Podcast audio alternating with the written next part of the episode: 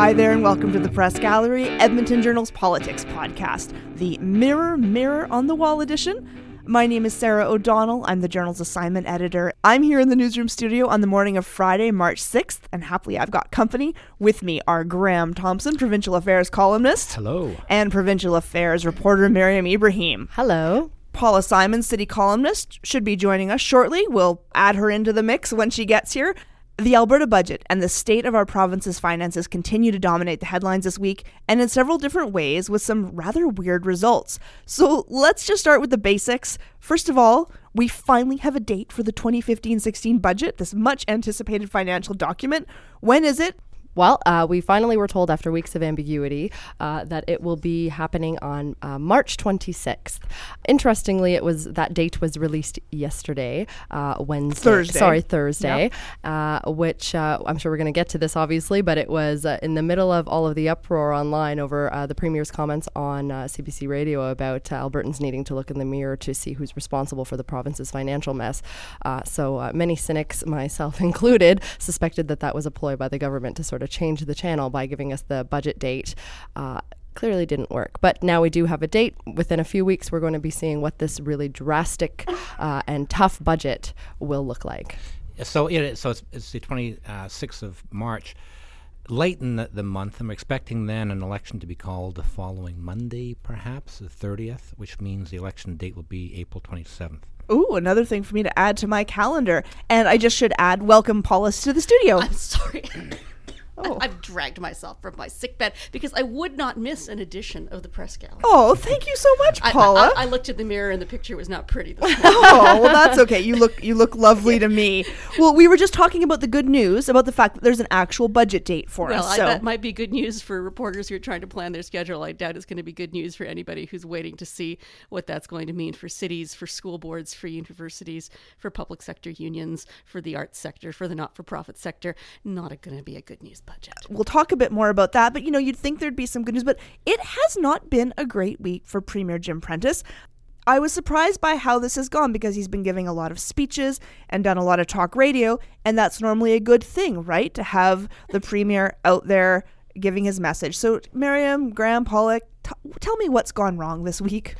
Well, it was interesting. I mean, the premier has been for uh, quite a while talking about everybody needing to band together and share in the burden.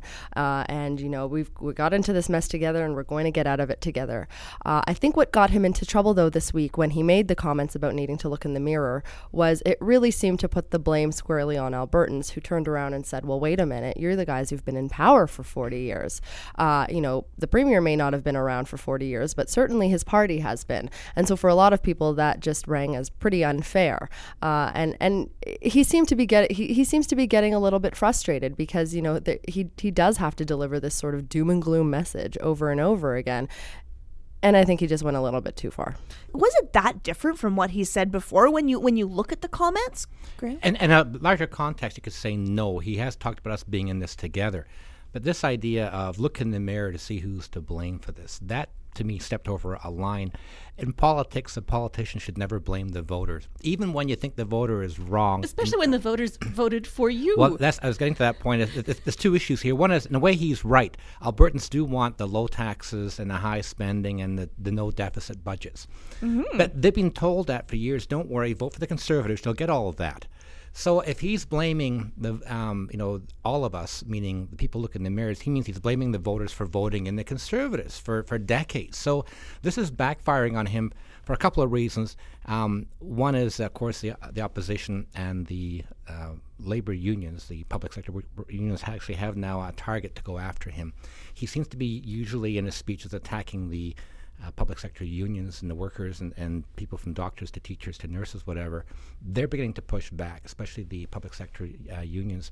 Also, by attacking uh, Albertans, um, he's made this, it was a Twitter war yesterday, he's made this an issue people actually can grasp onto. People who don't normally follow politics now will start looking at this saying, what the heck is this guy doing? You know, mm. there, there is a way, Sarah, when you have an economy in crisis, when you have a, a province that faces challenges, that a good leader can rally people who can say, you know, suppose his message had been, yes, we've had a good time up till now, and now all together we have to talk about what we need to do to put our finances in order for the good of our children and grandchildren.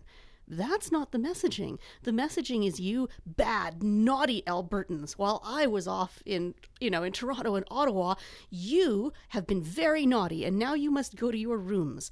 I think it was that hectoring, you know, 50 shades of gray tone that now I'm going to come in, now I'm Back to gonna- Fifty Shades now of I'm gonna, Grey. now I'm going to come and discipline you, and you're going to enjoy the discipline because I am, you know, I mean, there there is something that I I think pushed people over the edge this week, but I think it's more than that. I mean, part of it has to do with the fact that somebody on Twitter, and I don't know who gets the credit. I don't know if it was Marty Chan. I don't know who, who actually. I should find out who came up with this hashtag. Uh, Prentice blames Albertans because you know, it, it sort of ignited a social firestorm on social media. But I think it's also, um, I think it's a culmination of a lot of things that have happened since December. I think it started with Prentice's sort of gleeful lassoing of most of the Wildrose caucus. It had to do with Bill 10. It had to do with Prentice's countermanding the decision to give money back to the Auditor General. I think people have seen a pattern of bullying behavior. And up until now, you know, sort of the, the zeitgeist has been, oh, well, he's going to win anyway, and there's nothing we can do about it. And this week, I think, marked an important psychological turning point for Albertans where they sort of woke up and said, wait a minute, you know, we don't have to vote for him. M- Maybe, hmm. you know, I, I, I don't think there's any danger that this is the week that Jim Prentice lost the election. But I think people have kind of come out of the ether and realized, you know, uh, if this was the Prince Charming they thought was going to, you know, slay Alberta's dragons and rescue us, it's not going to happen. How come he's not getting any, I guess, leeway for just having maybe a, a kind of slip of the tongue on the radio or just not not when you're in live radio, it's hard. As I know from even just doing this podcast, I misspeak from time to time, and I have to correct myself. But how I come think he's part not of it getting is there? the response yesterday. He wasn't. He headed to Ottawa, I think, for the Manning Center um, Conference, yeah. conference. So uh, he wasn't around to do a, a scrum with the media himself. He had, he sent out um, Mandel, Stephen Mandel, the health minister, and Robin Campbell, the finance minister, in a little scrum in Calgary yesterday to explain. Look, this was taken out of context. Well, it wasn't. It wa- Taken not not only it's a that. live radio interview. It wasn't taken out of context, but both of both of them said that, and then admitted neither of them had actually listened to the interview, nor had they read read the outrage on Twitter or or Facebook or anything like that. So for a lot of people, it was just two of his top senior senior cap his, two of his senior cabinet ministers coming out to try to paint over it all as if nothing had happened. And then uh, you know that o- would only further uh, enrage people because they feel like they're they're not being taken seriously. And i think also what's really important to point out is that his tone prentice's tone has shifted. You know even a month ago he was talking about things like the flat tax hurts the working poor. We don't hear him say things like that anymore. A lot of people are saying that this there, there has been a really slow and steady shift to the right um, where you know those kinds of more moderate or progressive sort of statements are just not being heard anymore. And so for a lot of people, they're sort of wondering where he's taking the government. Um, and, and, and further to that, you know, he is doing a lot of these radio show call-ins. That's true. I don't know how many of them he's going to do anymore after what happened this week. I Um, hope he doesn't stop. But uh, you know they're they're for for a lot of people and, and, you know I, I often will tweet along as he's doing them and a lot of people point out that he's not actually answering the questions that are being asked he's sort of responding with these talking points that people have heard over and over again so i think that sort of answers your question about why people aren't willing to give him any forgiveness or leeway for misspeaking because they've, they've sort of heard a shift in tone o- from you know mm. over the last few months Plus, he did a follow up interview with Don Braid. And, you know, there's that old expression when you find yourself in a hole, stop digging. And instead, he went on talking to Braid how about we have to take individual responsibility. Well, you know what? I think Albertans do have to take a measure of responsibility for accepting their Ralph Bucks and for allowing this government to skate by on false promises. But it would be nice to see the government taking some responsibility. I mean, it is surreal for the premier who's leading a government that's been in power for 44 years to stand up and say, You Albertans, this is all your fault. How dare you elect us on the campaign promises that we made? I mean, it.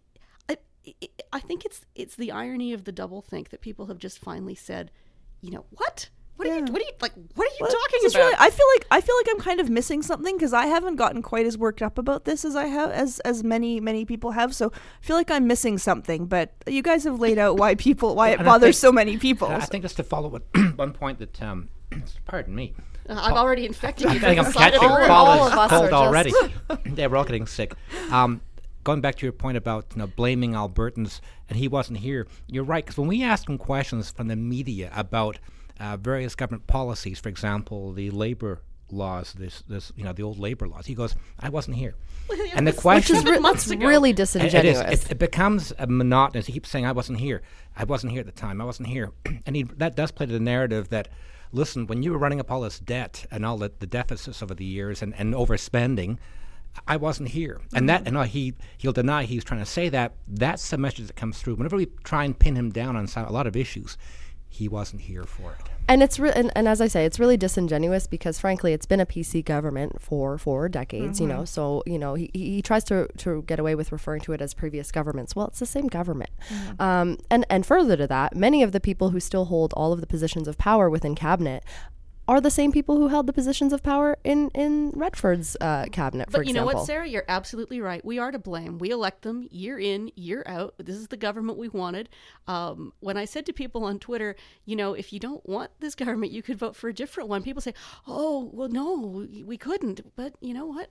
You could. well, that's a novel novel idea, Paula. You and your crazy crazy, crazy talk. idea of democracy. Oh, so radical. Well, also on the topic of budget, before he started trending on Twitter in a way that he probably didn't like, um, the premier was talking about this message that March the March 26th budget will be, is this is his quote, you know, the most significant budget in modern times in the province, and it will have impacts on every single person in the province.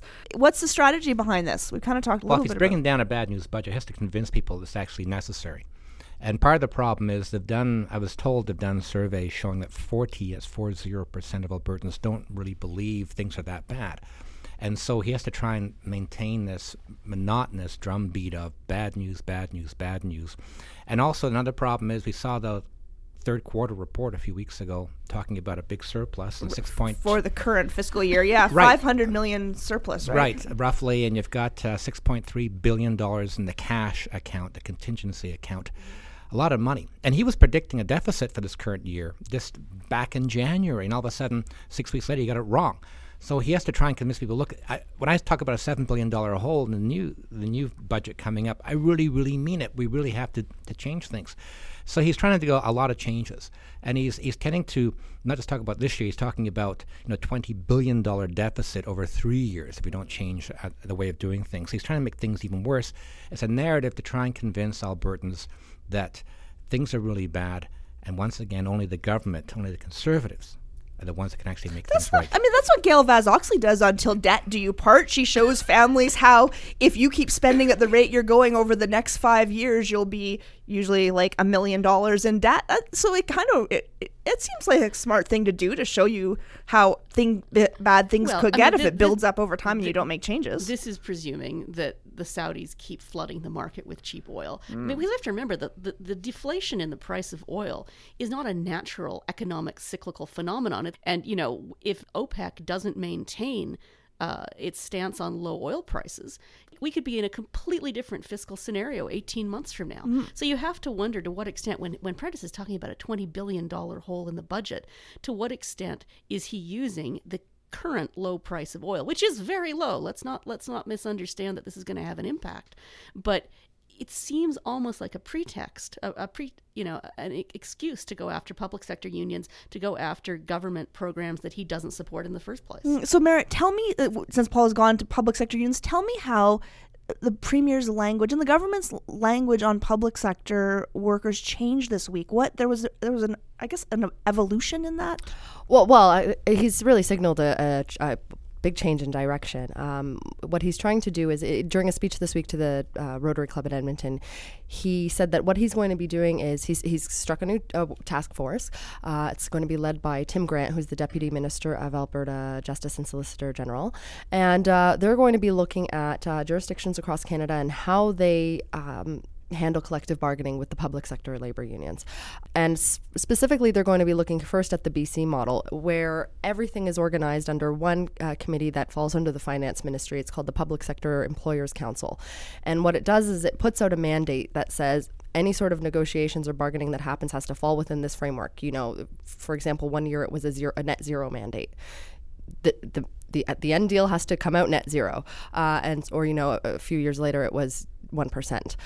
I, I, talked to some labor unions in BC about that, and they said that what that has done is really created a top-down approach to bargaining. It's really and it's depressed wages, and it's uh, led to you know really tense and, and and tough negotiations that go on. But that's what Prentice wants to do here. He really wants to centralize it, um, and you know he makes a point. I think we've talked about this on previous podcasts about talking about you know over the next three years, there's going to be 2.6 billion dollars in in um, uh, contracts that have to be paid out um, uh, to to labor unions and, and to workers in the public sector and he's not happy with that. Dollars, additional right, dollars. Right. These are deals that have been signed by you know pre- previous premiers um, and that sort of thing. And he's not happy about that, and he makes a point of saying that. Uh, so what he wants to do is follow this new model where everything is centralized and where it sort of is directed from the upper echelons of government, uh, which the labor unions say is not the way negotiations should be going in every case. And then further to that, there was that uh, Supreme Court ruling um, out of Saskatchewan, um, obviously saying that public sector workers have the right to strike. Well, in Alberta, public sector workers have not had the right to strike since the mid 70s. Uh, and so the government is going to need to have to bring our laws in line with that.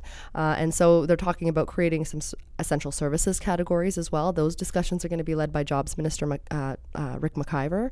Um, but it does sound like there are going to be uh, some changes there where some public sector workers are finally going to be given the right to strike, which they have not had the opportunity to do for decades. So, is the campaign announced yesterday by the unions? Is this a direct response to that comment by no. Jim No, Prentice? because they, they had it they had it planned in advance, and the AFL is quite pleased with itself because they had a whole kind of shtick in their campaign about looking in the mirror and you know they, they, they were giggling on Twitter yesterday that they managed to come up with a campaign. Oh, they were beside themselves because it just happened to, to work out with this whole looking in the mirror mirror? thing. Yeah. But, but you know there's there's an issue here that goes beyond public sector unions because I think you know a, a lot of us might make an argument that public sector wages do need a, a modicum of uh, moderation.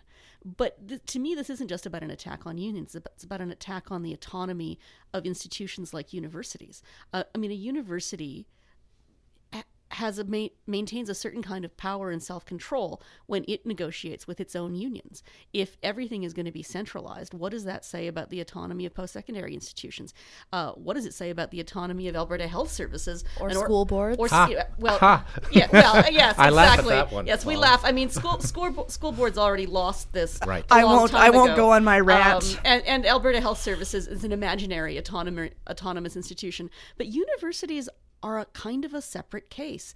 University professors traditionally have an intellectual autonomy that comes with tenure in which they have a relationship with the university management. They don't see themselves as civil servants working for the government. And I think that that's where the loudest pushback is going to be, not from the unions perhaps, but from the professoriate. I'm going to give the last word to Graham on this topic. Is this something you've seen before, this idea of centralizing? I was kind of thinking about what Alison Redford did. She had a group of cabinet ministers who tried to do something the Public like Sector this. Resource Committee. yes. Yeah, headed by Tom Thomas Lukaszuk. So they have been looking at these issues before. And the thing about Prentice, you can I'll give him this sort of grudging respect on his front is that he is trying to do things differently. And you could argue that it's time to get things under control in terms of getting us off the oil price roller coaster. We all agreed on that.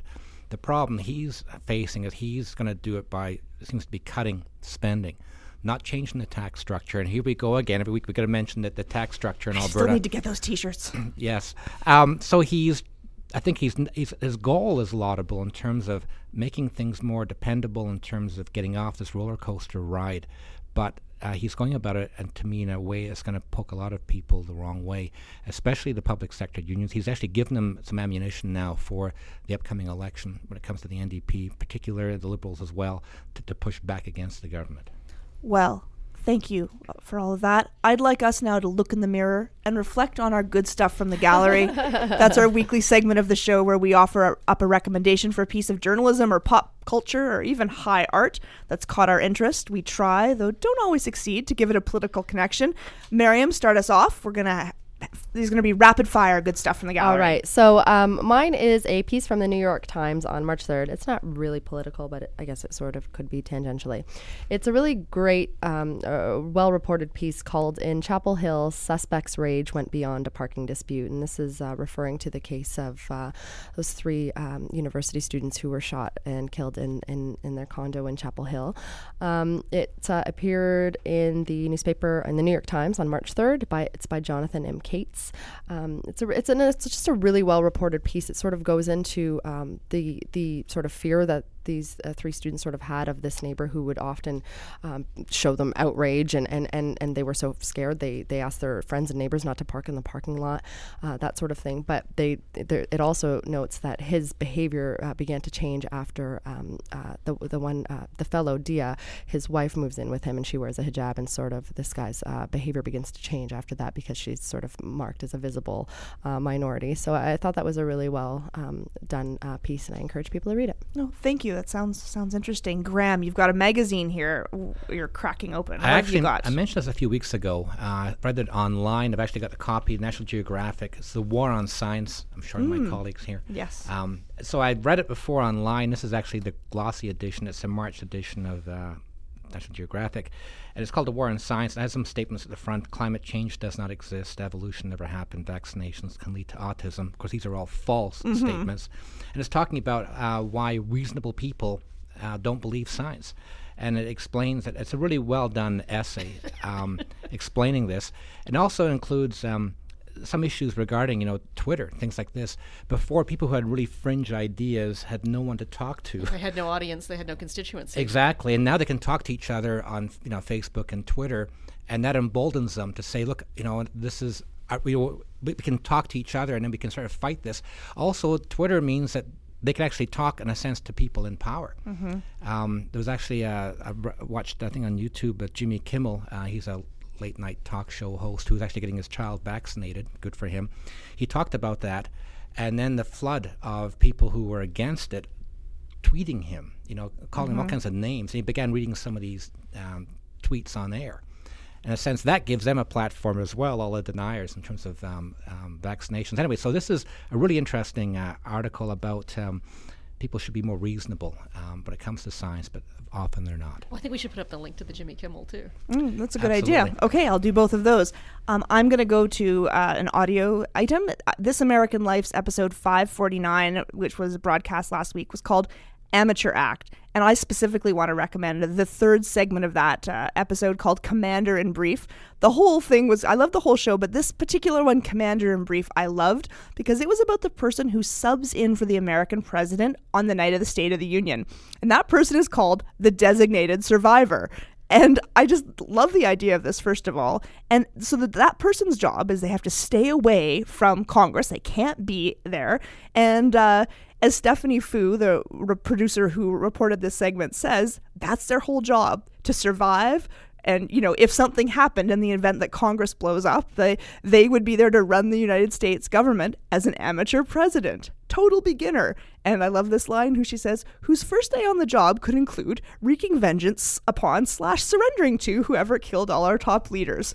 so and, and it's eight and a half minutes, and I enjoyed it because it's fun to hear what the different designated survivors. This is like the transportation secretary, or you know, the energy, the secretary of energy, or the secretary of uh, interior affairs. It's fun to hear like kind of what they did with their time. Some went to bunkers. It depends what era it is. Some went to friends' homes and watched Some got training and played war games. And one guy talks about how he went out for dinner and he had this whole SWAT team with him. And then all of a sudden, the State of the Union's over, and they all leave him and he and his daughter just have to take a taxi home. so it was really fun. And so next time I watch the State of the Union, I'll wonder who is the designated survivor this time? And Paula, wrap us up. I'm going to wrap us up with a beautiful photo essay from The Guardian, um, which is pictures of young women in Paris, London, and New York all rocking their hijab. Um, it's an absolutely beautiful idea. And in this week, in which I've been fighting with people on Facebook and Twitter all week on this subject, I'm very pleased and thrilled to recommend this beautiful photo essay from The Guardian. And on that note, we will wrap up. That's it for this week. My thanks again to today's panelists, Paula, Graham, and Mariam. And thanks to journal videographer Sean Butts for recording a video segment of our conversation. You can find that video clip along with previous episodes of the podcast on the Edmonton Journal's website, edmontonjournal.com. The audio versions of the podcast are in the opinion section. You can also find the press gallery on SoundCloud or iTunes or TuneIn Radio. You can subscribe on these various uh, platforms, and each Friday a new edition will be delivered to you for free. I'm Sarah O'Donnell. Thanks for listening, and I hope you'll join us again next week in the press gallery.